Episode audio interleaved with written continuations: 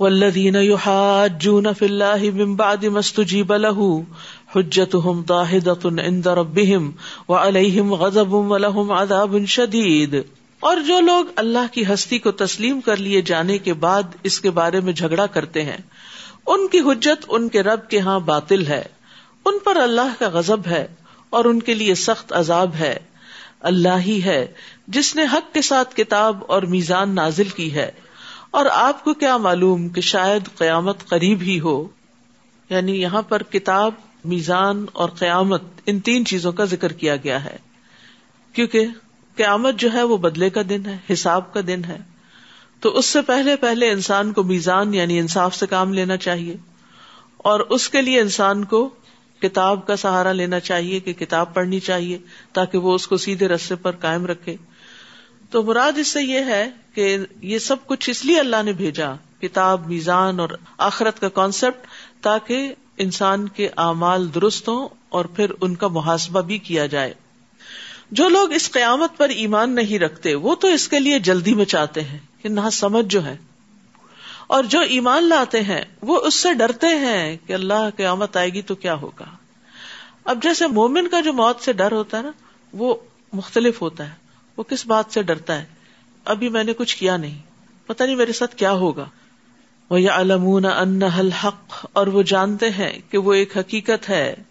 الا، خبردار، یاد رکھو جو لوگ قیامت کے بارے میں بحثیں کرتے ہیں وہ گمراہی میں دور تک چلے گئے ہیں، ورنہ تھوڑی سی عقل رکھنے والا بھی انسان قیامت کو ماننے میں دیر نہیں لگاتا. ایک بالکل ایک لاجیکل سی بات ہے کہ اس دنیا میں انسان کے اعمال کا بدلہ مل ہی نہیں سکتا، چاہے اچھے کرے یا برے کرے. مثلاً ایک شخص ایک کتاب لکھتا ہے اور وہ کتاب وہ بس بیس ہزار ڈالر میں سیل کر دیتا ہے، لیکن اس سے جو لوگ پڑھ کے فائدہ اٹھاتے ہیں وہ ان میں سے ہر ایک مثلاً بیس ہزار کما لیتا ہے. تو اب کتاب اس نے لکھی ہے اور اس کو تو ملے صرف بیس ہزار اور آگے اتنے بے شمار لوگ بیس ہزار کما رہے ہیں، تو اس کو تو پورا حق نہ ملا. تو یہ حق کہاں سے مل سکتا ہے؟ آخرت میں ہی مل سکتا ہے. اسی طرح ایک شخص بیس کا قاتل ہے، دنیا میں تو اس کا بدلہ نہیں مل سکتا. تو کوئی جگہ ہونی چاہیے جہاں انسان کو اس کے اچھے اور برے اعمال کا پورا بدلہ ملے، پورا پورا. تو اس لیے جو لوگ اس چیز کو نہیں مانتے پھر ان کو کوئی بات سمجھ میں نہیں آتی اور وہ گمراہی میں بہت دور نکل جاتے ہیں. لیکن جو مانتے ہیں پھر وہ ڈرتے ہیں اور وہ اپنے نیک اعمال کی طرف دوڑتے ہیں، جیسے سورۃ الدہر میں آتا ہے یوفون بالنذر ویخافون یوما کان شرہ مستطیرا، جو اپنی نظر پوری کرتے ہیں اور اس دن سے ڈرتے ہیں جس کی مصیبت بہت زیادہ پھیلی ہوئی ہے. وَيُطْعِمُونَ الطَّعَامَ عَلَى حُبِّهِ مِسْكِينًا وَيَتِيمًا وَأَسِيرًا، اور وہ کھانا کھلاتے ہیں اس کی محبت میں مسکین، یتیم اور قیدی کو، اور کہتے ہیں کہ ہم تمہیں صرف اللہ کے چہرے کی خاطر کھلا رہے ہیں، تم سے کوئی بدلہ نہیں چاہتے نہ شکریہ. یقیناً ہم اپنے رب سے اس دن سے ڈرتے ہیں جو بہت منہ بنانے والا، سخت تیوری چڑھانے والا دن ہے، یعنی بہت سخت دن ہے. تو جو مومن ہوتا ہے وہ آخرت کے قائم ہونے سے اور حساب کتاب سے ڈرتا ہے، اور جو آج ڈرتا ہے کل اس کو امن ملے گا. اللہ عز و جل نے فرمایا میری عزت کی قسم مجھے، میں اپنے بندے پر دو امن اور دو خوف جمع نہیں کرتا. اگر میرا بندہ دنیا میں مجھ سے امن میں رہا تو اس دن خوف میں مبتلا کروں گا جس دن اپنے بندوں کو جمع کروں گا، اور اگر وہ دنیا میں مجھ سے ڈر گیا تو لوگوں کے جمع ہونے کے دن میں اسے امن عطا کروں گا. یعنی ایمان کا تقاضا یہ ہے کہ ہم سب کے اندر امید کے ساتھ ساتھ خوف بھی ہو، اور ہم سب کو قیامت کے دن کی رسوائی سے بچنے کی دعا بھی کرنی چاہیے. اللہم لا تخزنی یوم القیامہ، اللہ مجھے قیامت کے دن رسوا نہ کرنا. دنیا میں بھی انسان کو اپنی رسوائی کا بڑا ڈر ہوتا ہے، لیکن دنیا میں تو انسان کے جاننے والے چند محدود ہی ہوتے ہیں. ہوئی بھی کوئی رسوائی، کوئی بے عزتی ہوئی بھی تو چند لوگوں میں ہوگی، لیکن اس دن کی رسوائی تو پورے انسانوں کے سامنے ہوگی. اسی طرح قیامت کے دن کی تنگی سے بھی بچنے کی دعا کرنی چاہیے. اللہم انی اعوذ بک من ضیق الدنیا و ضیق یوم القیامہ، اے اللہ میں تیری پناہ مانگتا ہوں دنیا کی تنگی سے اور قیامت کے دن کی تنگی سے. جن لوگوں کو جیسے تنگ جگہوں پہ جانے کا ایک فوبیا سا ہوتا ہے نا، ان کو بھی یہ دعا پڑھنی چاہیے تاکہ ان کی گھبراہٹ دور ہو. اللہ لطیف بعبادہ یرزق من یشاء وہو القوی العزیز. اللہ بندوں پر بہت مہربان ہے، جسے جتنا چاہتا ہے رزق دیتا ہے، اور وہ طاقتور اور زبردست ہے. اللہ اللطیف ہے، اللہ اپنے بندوں پر بہت مہربان ہے. لیکن مہربانیوں کے انداز کیا ہیں؟ اس سے مراد یہ ہے کہ اللہ تعالیٰ وہ ذات ہے جو تھوڑے عمل کو قبول کر کے بہت بڑی جزا دیتا ہے. اسی طرح وہ جو ٹوٹے ہوئے دلوں کو جوڑتا ہے اور مشکلوں کو آسان کرتا ہے، وہ جو اپنی نافرمانی کرنے والے کو جلد سزا نہیں دیتا اور امید رکھنے والے کو نامراد نہیں لوٹاتا، وہ ہستی جو اپنے مانگنے والے کو خالی ہاتھ نہیں لوٹاتی، امید رکھنے والے کو مایوس نہیں کرتی، وہ جو غلطیاں کو معاف کرنے والا ہے اور معاف کرنا پسند کرتا ہے. اللطیف وہ ہستی ہے جو اس پر بھی رحم کرتا ہے جو خود اپنے آپ پہ رحم نہیں کرتا، جو اپنا بھلا نہیں سمجھتا. اور پھر وہو القوی العزیز، اور وہ قوت والا ہے، غلبے والا ہے. یعنی اللہ سبحانہ تعالی قوی اور عزیز ہونے کے باوجود اللطیف بھی ہے. یعنی جس کے اندر عموماً قوت ہوتی ہے یا غلبہ ہوتا ہے، وہ مہربان نہیں زیادہ ہوتا، اس کے اندر کچھ سختی آ جاتی، کیونکہ وہ اپنی اتھارٹی کو ایگزیکیوٹ کرنا چاہتا ہے. لیکن اللہ سبحانہ تعالی بندوں پر انتہائی مہربان ہے اور ہر چیز پر قوت رکھتا ہے. من کان یرید حرث الآخرۃ نزد لہ فی حرثہ، جو شخص آخرت کی کھیتی چاہتا ہے ہم اس کی کھیتی بڑھا دیتے ہیں، اور جو دنیا کی کھیتی چاہتا ہے اسے اس میں سے کچھ دے دیتے ہیں، اور آخرت میں اس کا کوئی حصہ نہ ہوگا. تو آخرت کی کھیتی سے کیا مراد ہے؟ جو آخرت کا بدلہ اور صلہ ہے. لیکن جو شخص دنیا چاہے اس کے لیے آخرت میں کوئی حصہ نہ ہوگا. یعنی اپنے سارے نیک اعمال کا بدلہ بھی اور جزا بھی وہ دنیا میں ہی مانگتا ہے. کیا ان لوگوں کے ایسے شریک ہیں جنہوں نے ان کے لیے دین کا ایسا طریقہ مقرر کیا ہو جس کا اللہ نے اذن نہیں دیا، اور اگر فیصلے کی بات طے شدہ نہ ہوتی تو ان کا فیصلہ کر دیا گیا ہوتا. یقیناً ان ظالموں کے لیے دردناک عذاب ہے. اس دن آپ دیکھیں گے کہ یہ ظالم اپنے اعمال سے ڈر رہے ہوں گے، مگر وہ عذاب ان پر واقع ہو کر رہے گا. اور جو لوگ ایمان لائے اور نیک اعمال کیے وہ جنت کے باغوں میں ہوں گے، اپنے رب کے ہاں جو چاہیں گے انہیں ملے گا. یہی بہت بڑا فضل ہے، کتنی بڑی خوشخبری ہے. ذالک الذی یبشر اللہ عبادہ، یہ وہی فضل ہے جس کی اللہ اپنے بندوں کو بشارت دیتا ہے. کون بندے؟ الذین آمنوا وعملوا الصالحات، جو ایمان لائے اور نیک عمل کرتے ہیں. تو ہمیں فکر ہونی چاہیے نیک اعمال کے کرنے کی، اور جو جو نیک عمل پتہ چلتا جائے اس پر عمل کرتے چلے جائیں. آپ ان سے کہیے کہ میں اس کام پر تم سے کوئی اجر نہیں مانگتا، البتہ قرابت کی محبت ضرور چاہتا ہوں. اور جو کوئی نیکی کمائے گا ہم اس کے لیے اس میں خوبی کا اضافہ کر دیں گے. بلا شبہ اللہ معاف کرنے والا اور قدردان ہے. یہاں پر جو بات کی گئی ہے نا کہ میں تم سے اس کام پر کوئی اجر نہیں مانگتا بلکہ قرابت کی محبت ضرور چاہتا ہوں، اس کا مطلب یہ ہے کہ نبی صلی اللہ علیہ وسلم کی قریش کے ہر قبیلے کے ساتھ کوئی نہ کوئی رشتہ داری تھی، تو ان کے ہاں صلہ رحمی کا کانسیپٹ بھی بہت تھا. وہ اپنے کنبے قبیلے والوں کا خیال بھی بہت رکھتے تھے.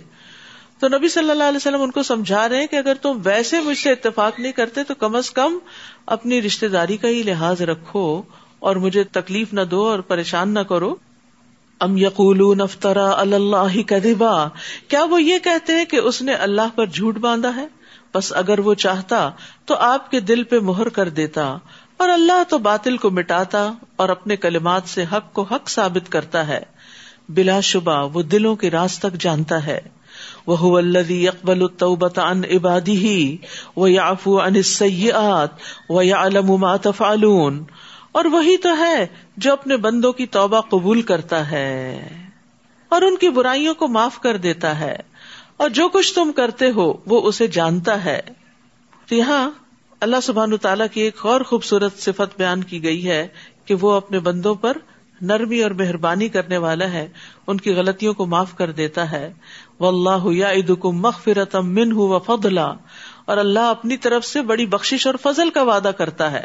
واللہ واسع علیم، اور اللہ وسعت والا، سب کچھ جاننے والا ہے. اللہ اپنے بندوں کی توبہ سے خوش ہوتا ہے، اور بار بار گناہوں کے باوجود اللہ تعالیٰ معاف کر دیتا ہے، اور پھر یہاں تک کہ اللہ تعالیٰ برائیوں سے درگزر کر کے ان کو نیکیوں میں بدل دیتا ہے، اتنا مہربان اور کون ہوگا۔ اور اس سلسلے میں ایک بڑی خوبصورت روایت ملتی ہے، ابو طویل کہتے ہیں کہ وہ نبی صلی اللہ علیہ وسلم کے پاس آئے اور کہا، ایسے آدمی کے بارے میں آپ کا کیا خیال ہے جس نے سارے گناہوں کا ارتکاب کیا ہو، کوئی گناہ چھوڑا ہی نہ ہو، اور اس سلسلے میں اس نے اپنی چھوٹی بڑی ہر خواہش پوری کر لی ہو، کیا اس کے لیے بھی کوئی توبہ ہے؟ آپ نے فرمایا، کیا تم مسلمان ہو گئے ہو؟ اس نے کہا، اشہد ان لا الہ الا اللہ وانک رسول اللہ۔ آپ نے فرمایا، تم عمل صالح کرتے رہو اور برائیوں کو چھوڑ دو، اللہ تمہارے سارے گناہوں کو نیکیوں میں بدل دے گا۔ یعنی اسلام سے پہلے جو تم نے گناہ کیے تھے وہ بھی نیکیاں بن جائیں گے۔ اس نے کہا، میرے سارے دھوکے اور بدکاریاں بھی؟ پشیمان تھا نا، یہی ندامت ہوتی ہے، اور اس بات کو ایکسپٹ کرنا کہ میں غلط کر رہا تھا۔ آپ نے فرمایا ہاں۔ پھر اس شخص نے اللہ اکبر کہا، اور جب تک وہ نظروں سے اوجھل نہ ہو گیا مسلسل تکبیر پڑھتا رہا کہ اللہ بہت بڑا ہے۔ تو بات یہ ہے کہ اللہ یہ دیکھتا ہے کہ آپ کی توبہ سچی کتنی ہے اور آپ اپنے گناہوں پہ شرمندہ کتنے ہیں، کیونکہ دو طرح کی توبہ ہوتی ہے نا، ایک سچے لوگوں کی توبہ ہوتی ہے اور ایک جھوٹے لوگوں کی ہوتی ہے۔ سچی توبہ یہ ہوتی ہے کہ انسان پھر ان گناہوں سے نفرت کرتا، ان کی طرف پلٹ کے نہیں جاتا اور جانا بھی نہیں چاہتا، اور یہ کہتا ہے میں نے غلط کیا، ان گناہوں پہ اس کو ندامت ہوتی ہے، وہ روتا ہے۔ اور جھوٹی توبہ کیا ہے کہ جب کوئی کہے توبہ کر لو تو انسان زبان ہلا دے، کہے توبہ میری توبہ، اور اگلے لمحے پھر کوئی غلط بات کر دے، ادھر سے توبہ کرے اور ادھر سے جھوٹ بولے، ادھر سے توبہ کرے اور ادھر سے غیبت کرے، تو یہ جھوٹے لوگوں کی توبہ ہوتی ہے۔ تو اس لیے کہیں دھوکہ نہ کھائیں کہ جھوٹی توبہ سے بھی یہی ملے گا جو اس شخص کی سچی توبہ سے اس کو خوشخبری ملی۔ اور جو لوگ ایمان لائیں اور نیک عمل کریں ان کی دعا قبول کرتا ہے، سبحان اللہ۔ دعاؤں کی قبولیت کے لیے نیک عمل ضروری ہے، اور اپنے فضل سے انہیں زیادہ بھی دیتا ہے، اور جو کافر ہیں ان کے لیے سخت عذاب ہے۔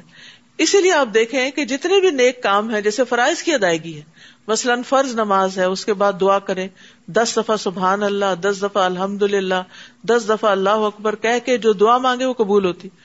تو آپ نے نماز کا فرض بھی ادا کیا اور ساتھ تسبیح پڑھی، آپ کی دعا قبول ہوئی۔ قرآن مجید پڑھنے کے بعد دعا قبول ہوتی، صدقہ خیرات کرنے کے بعد دعا قبول ہوتی ہے۔ تو یہاں بھی آپ دیکھیے کہ جو لوگ ایمان لائیں اور نیک عمل کریں اللہ ان کی دعا قبول کرتا ہے۔ تو اس میں وہ واقعہ بھی یاد کریں جو بنی اسرائیل کے تین لوگ تھے جو ایک غار میں پھنس گئے تھے، تو انہوں نے پھر کیا کیا تھا نکلنے کے لیے، ان کا بس نہیں چلتا تھا کہ وہ چٹان ہٹا دیں، وہ ان کے بیونڈ طاقت تھی۔ تو ان میں سے ہر ایک نے اپنا اپنا نیک عمل یاد کر کے اس کا واسطہ دیا، وسیلہ بنایا اس کو کہ یا اللہ اگر یہ عمل آپ کو پسند تھا تو اس کے سلے میں ہمیں یہاں سے نجات دے دے، اور وہ چٹان ہٹ گئی اور وہ باہر نکل آئے۔ تو اس لیے یہ بھی اصول یاد رکھنے کا ہے۔ اور جب کبھی کوئی دعا کوئی بات پوری نہ ہو تو کثرت سے استغفار کریں، درود شریف پڑھیں، دعائیں کرتے رہیں، اللہ تعالیٰ ضرور سننے والا ہے، بس مایوس نہ ہو۔ اور قبولیت یا تو فوراً ہو جاتی یا آخرت کے لیے رکھ دی جاتی، یا اس سے بہتر کوئی چیز دے دی جاتی۔ ہم مانگ کچھ رہے ہوتے ہیں، ہمیں کچھ اور مل جاتا ہے جو ہمیں اس سے بھی زیادہ بہتر کام آنے والا ہوتا ہے۔ اور پھر یہاں یہ بھی خوشخبری دی گئی کہ اپنے فضل سے اور زیادہ بھی دیتا ہے، یعنی اللہ بندے کو صرف اتنا نہیں دیتا جتنی وہ دعا مانگ رہا ہوتا ہے، وہ تو اس سے بھی زیادہ دیتا ہے۔ آپ دیکھیے ہمارے پاس آج تک جو کچھ ہے یا جو کچھ ہم استعمال کر چکے ہیں، یہ سب کچھ ہم نے مانگا تھا؟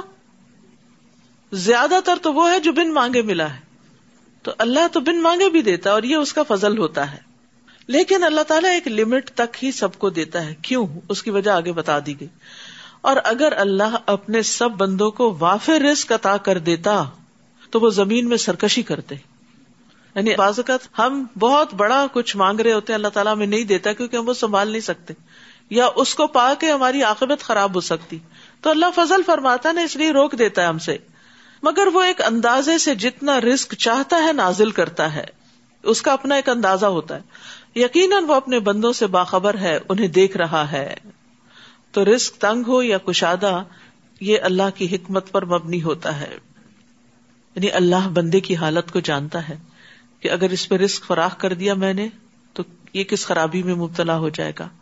اور اسی طرح بعض اوقات بندے کی اصلاح کے لیے، اس کو ڈسپلن کرنے کے لیے، اس سے دنیا کو لپیٹ دیتا ہے۔ تو رزق کی تنگی نہ ذلت کا سبب ہے اور نہ رزق کی فراخی فضیلت کا سبب ہے۔ فضیلت کا سبب تو تقویٰ ہے کہ کون اللہ سے کتنا ڈرتا ہے، کون گناہوں سے کتنا بچتا ہے۔ اور وہی تو ہے جو لوگوں کے مایوس ہو جانے کے بعد بارش برساتا ہے اور اپنی رحمت عام کر دیتا ہے، اور وہی کارساز ہے، حمد کے لائق ہے۔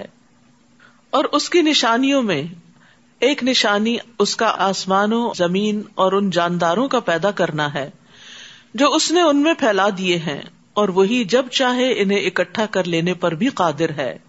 اور تمہیں جو مصیبت بھی آتی ہے تمہارے اپنے ہی ہاتھوں کی کمائی کے سبب آتی ہے، اور وہ تمہارے بہت سے گناہوں سے درگزر بھی کر جاتا ہے۔ یہ بھی یاد رکھنے کی بات ہے کہ تمہیں جو مصیبت آتی ہے تمہاری اپنی غلطیوں کی وجہ سے آتی ہے، اور نہ تم اسے زمین میں عاجز کر سکتے ہو کہ تمہیں سزا نہ دے سکے، اور اللہ کے سوا نہ تمہارا کوئی کارساز ہے نہ مددگار۔ اور اس کی نشانیوں میں سے وہ کشتیاں ہیں جو سمندر میں پہاڑوں کی طرح نظر آتی ہیں، اگر وہ چاہے تو ہوا کو ساکن کر دے، اور وہ کشتیاں سطح سمندر پر کھڑی کی کھڑی رہ جائیں۔ اس میں بھی ہر صبر کرنے والے اور شکر گزار کے لیے کئی نشانیاں ہیں۔ تو خوف میں صبر اور نجات میں شکر ادا کرنا، یا ان کے برے اعمال کے سبب کشتیوں کو تباہ کر دے، اور وہ بہت سے لوگوں کو معافی کر دیتا ہے، یعنی ان کے گناہوں کے باوجود ان کی کشتیوں کو ڈبوتا نہیں۔ اور ان لوگوں کو جو ہماری آیات میں جھگڑا کرتے ہیں یہ معلوم ہو جائے کہ ان کے لیے کوئی پناہ کی جگہ نہیں۔ فما اوتیتم من شیء فمتاع الحیات الدنیا وما عند اللہ خیر وابقی للذین آمنوا وعلی ربہم یتوکلون۔ تمہیں جو کچھ بھی دیا گیا ہے وہ دنیا کی زندگی کا سر و سامان ہے، اور جو کچھ اللہ کے ہاں ہے وہ بہتر اور باقی رہنے والا ہے۔ وہ ان لوگوں کے لیے ہے جو ایمان لائے اور اپنے رب پر بھروسہ کرتے ہیں۔ یعنی تم نے کچھ دعائیں مانگی وہ آخرت کے لیے جمع ہو گئی، وہ زیادہ بہترین صلے کے طور پر ملے گی۔ اور وہ جو بڑے بڑے گناہوں اور بے حیائی کے کاموں سے بچتے ہیں، اور جب انہیں غصہ آ جائے تو معاف کر دیتے ہیں، غصہ آئے تو معاف کر دیتے ہیں۔ تو گناہ کیا ہوتا ہے؟ یہاں گناہ اور فواہش اور غضب کی بات کی گئی ہے، اور بڑے گناہ۔ رسول اللہ صلی اللہ علیہ وسلم نے فرمایا گناہ وہ ہے جو تمہارے دل میں کھٹکے اور تم لوگوں کا اس پہ مطلع ہونا پسند نہ کرو، یعنی جو چیز تم لوگوں سے چھپانے لگ جاؤ۔ اور پھر بڑے گناہوں کی یہاں بات کی گئی، لیکن چھوٹے چھوٹے گناہ بھی کٹھے ہو جائے تو انسان کو ہلاک کر دیتے ہیں۔ انس کہتے ہیں تم ایسے ایسے عمل کرتے ہو جو تمہاری نظر میں بال سے زیادہ باریک ہیں، تم ان کو حقیق سمجھتے ہو، اور ہم لوگ نبی صلی اللہ علیہ وسلم کے زمانے میں ان گناہوں کو ہلاک کر دینے والا سمجھتے تھے۔ تو اس لیے انسان کو ہر گناہ سے بچنے کی دعا کرنی چاہیے، خصوصاً فواحش سے۔ اور پھر غصے کے وقت معاف کر دیتے، یہ بہت بڑی کوالٹی ہے، یہ ہر شخص کے بس کی بات نہیں۔ سب سے پہلی بات تو یہ کہ انسان کو ہر چھوٹی بڑی بات پہ غصہ کرنا ہی نہیں چاہیے، کیونکہ ایسا کرنا اپنے آپ کو نقصان دینا ہے۔ اور جو شخص غصہ نہ کرے وہ اللہ سبحانہ وتعالیٰ کے غضب سے بچ جاتا ہے۔ ایک شخص نے پوچھا اللہ کے رسول مجھے اللہ کے غضب سے کون سی چیز بچا سکتی ہے کہ اللہ مجھ پہ ناراض نہ ہو؟ آپ نے فرمایا تم غصہ نہ کرو، تم دوسروں پہ غصہ نہ کرو، اللہ تعالیٰ تم پہ غصہ نہیں کریں گے۔ اور یاد رکھیے غصہ سارے شر جمع کر دیتا ہے۔ ایک شخص نے عرض کیا اللہ کے رسول مجھے کوئی نصیحت کیجیے، آپ نے فرمایا غصہ نہ کیا کرو۔ وہ شخص کہتا ہے کہ میں نے آپ کے فرمان پہ غور کیا تو جان لیا کہ غصہ ہر قسم کے شر کو جمع کرتا ہے، یعنی جب غصہ آتا ہے تو بدگمانی بھی ہوتی ہے، انسان برا بھلا بھی دوسروں کو کہتا ہے، ناراض بھی ہوتا ہے، لڑائی ڈال دیتا ہے، جھگڑے، فساد اور بعض اوقات قتل و غارت تک بھی نوبت غصے کی وجہ سے پہنچتی ہے۔ والذین استجابوا لربہم واقاموا الصلاۃ، وہ جو اپنے رب کا حکم مانتے ہیں اور نماز قائم کرتے ہیں، اور ان کے کام باہمی مشورے سے طے پاتے ہیں، اور جو رزق ہم نے انہیں دیا ہے اس میں سے خرچ کرتے ہیں۔ تو یہاں پر مشورے کی اہمیت پتہ چلتی ہے کہ اللہ سبحانہ وتعالیٰ اہل ایمان کی صفات میں سے ایک صفت یہ بتاتے ہیں کہ وہ باہم مشورہ کرتے ہیں۔ مشورہ جو ہے وہ انسان کو بہتری کی طرف لے جاتا ہے۔ حسن کہتے ہیں اللہ کی قسم جب کسی قوم نے مشورے کا طریقہ اختیار کیا تو جو کچھ ان کے پاس موجود ہے اس میں سے سب سے بہتر چیز کی طرف ان کی رہنمائی کی گئی، اور پھر انہوں نے اسی آیت کی تلاوت کی۔ خود نبی صلی اللہ علیہ وسلم کی زندگی میں ہم دیکھتے ہیں کہ آپ اپنے صحابہ سے، اپنے قریبی ساتھیوں سے مشورے کیا کرتے تھے۔ ابن عمر کہتے ہیں کہ مسلمان جب مدینہ آئے تو نماز کے لیے نماز کے وقت کا اندازہ کر کے جمع ہوتے تھے، یعنی سورج کے ڈھلنے وغیرہ کو دیکھ کے. اس وقت نماز کے لیے اعلان نہیں ہوتا تھا. تو ایک دن مسلمانوں نے اس بارے میں گفتگو کی کہ کچھ سوچنا چاہیے کہ اعلان ہو نماز کا. بعض نے کہا عیسائیوں کی طرح ناقوس بنا لو، بعض نے کہا یہودیوں کی طرح بگل بنا لو اور ایک نرسنگا رکھ لیا جائے. حضرت عمر نے کہا تم ایسا آدمی کیوں نہیں مقرر کر دیتے جو نماز کی اطلاع دے؟ تو رسول اللہ صلی اللہ علیہ وسلم نے فرمایا اے بلال اٹھو اور نماز کے لیے پکارو. حالانکہ یہ ایک عبادت ہے، لیکن اس میں بھی نبی صلی اللہ علیہ وسلم نے ساتھیوں سے مشورہ کیا. اور پھر اس میں ایک بہت بڑا فائدہ یہ ہوتا ہے کہ جو لوگ مشورے میں شریک ہوتے ہیں وہ اپنے آپ کو اہم سمجھتے ہیں کہ ہمیں امپورٹنس دی گئی ہے، اور یہ چیز ٹیم کو مضبوط کرتی ہے. اسی طرح جتنے لوگ مشورہ دینے میں شامل ہوتے ہیں ان کے اندر ایک مضبوط احساس ذمہ داری پیدا ہو جاتا ہے کہ ہمیں اس کام کو اب مل کے نبھانا بھی ہے. لوگوں کے اندر ایک موٹیویشن کا لیول آتا ہے، اور گروپ کے اندر جو تجربہ کار لوگ ہوتے ہیں ان کے مشورے سے کوئی بہتر فیصلہ ہوتا ہے. اور پھر یہ ہے کہ باہمی موافقت بھی بڑھتی ہے اور ایک دوسرے سے انڈرسٹینڈنگ بڑھتی ہے، ایک دوسرے کا نقطہ نظر پتہ چلتا ہے، اور سب کا مشورہ لینے کے بعد جو فیصلہ کیا جاتا ہے وہ زیادہ بہتر فیصلہ ہوتا ہے. اور جب ان پر زیادتی ہوتی ہے تو وہ بدلہ لے لیتے ہیں، اور برائی کا بدلہ ویسی ہی برائی ہے. پھر جو کوئی معاف کر دے اور صلح کر لے تو اس کا اجر اللہ کے ذمہ ہے، وہ ظالموں کو قطعاً پسند نہیں کرتا. اور جو شخص ظلم ہونے کے بعد بدلہ لے لے تو اس پر کوئی الزام نہیں ہے. ظالموں سے درگزر کرنا انتقام لینے سے افضل ہے، کیونکہ معاف کرنا اللہ تعالی کی محبوب صفت ہے. انک عفو تحب العفو فاعف عنی. اللہ تو معاف کرنے والا ہے، معافی کو پسند کرتا ہے، تو مجھے معاف کر دے. نبی صلی اللہ علیہ وسلم اپنی ذات کے لیے کسی سے انتقام نہیں لیتے تھے، لیکن اگر کوئی اللہ کی حد ٹوٹتی تھی تو وہاں پر آپ انتقام لیتے تھے. تو اس کا مطلب یہ ہے کہ اگر کوئی چیز پرسنل آپ کو نقصان دے رہی ہے تو اس پہ آپ معاف کر سکتے ہیں، لیکن اگر کوئی اجتماعیت کو نقصان دے رہی ہے تو آپ ڈسپلن بھی کر سکتے ہیں. تو معاف کرنے سے بڑا فائدہ کیا ہوتا ہے؟ اللہ تعالیٰ معاف کر دیتا ہے. نبی صلی اللہ علیہ وسلم نے منبر پر فرمایا رحم کرو، تم پہ رحم کیا جائے گا، تم معاف کر دو، اللہ تمہیں معاف کر دے گا. انما السبیل علی الذین یظلمون الناس. الزام تو ان لوگوں پر ہے جو لوگوں پر ظلم کرتے ہیں اور زمین میں ناحق زیادتی کرتے ہیں، ایسے ہی لوگوں کے لیے دردناک عذاب ہے. یعنی ظالم جو ہے وہ عذاب کا پھر مستحق بن جاتا ہے، اگرچہ دنیا میں لوگ اس کو معاف کر دیں یا بدلہ نہ بھی لے، لیکن قیامت کے دن اس کی پکڑ ہوگی. اور جو شخص صبر کرے اور معاف کر دے تو یہ بڑی ہمت کا کام ہے. یعنی صبر کرنا اور زیادتی کرنے والوں سے درگزر کرنا بہت بڑے حوصلے کی بات ہے، بڑے لوگوں کا کام ہے، یہ چھوٹے دل والوں اور چھوٹوں کا کام نہیں ہے. اور جسے اللہ گمراہ کر دے تو اس کے بعد اس کا کوئی کارساز نہیں. اور آپ ظالموں کو دیکھیں گے کہ جب وہ عذاب دیکھیں گے تو کہیں گے کہ کیا واپس پلٹنے کی بھی کوئی راہ ہے. اور آپ دیکھیں گے کہ جب انہیں اس دوزخ پر پیش کیا جائے گا تو ذلت کے مارے جھکے ہوئے چھپی ہوئی نگاہوں سے دیکھ رہے ہوں گے. اور جو لوگ ایمان لائے تھے وہ کہیں گے کہ اصل میں خسارہ اٹھانے والے وہ لوگ ہیں جنہوں نے قیامت کے دن اپنے آپ کو اور اپنے گھر والوں کو خسارے میں رکھا. سن لو، ظالم لوگ دائمی عذاب میں رہیں گے. تو اصل نقصان کیا ہے کہ انسان خود کو بھی اور اپنے اہل و عیال کو بھی قیامت کے دن خسارے میں مبتلا کر دے. اور ان کے کوئی حمایتی نہ ہوں گے جو اللہ کے مقابلے میں ان کی مدد کریں. اور جسے اللہ گمراہ کر دے اس کے لیے بچاؤ کی کوئی راہ نہیں. اس دن کے آنے سے پہلے پہلے اپنے رب کا حکم مان لو، جس کے ٹلنے کی کوئی صورت اللہ کی طرف سے نہیں. اس دن تمہارے لیے کوئی جائے پناہ نہ ہوگی اور نہ تم انکار کر سکو گے. یعنی انسان کو عمل اس وقت سے پہلے کر لینا چاہیے. آج عمل کا وقت ہے، کل جزا کا وقت ہے. پھر اگر وہ منہ موڑے یعنی عمل نہ کریں تو ہم نے آپ کو ان پر نگران بنا کر نہیں بھیجا. ہر شخص اپنے اپنے کام کا خود ذمہ دار ہے. آپ کے ذمے تو صرف پہنچا دینا ہے.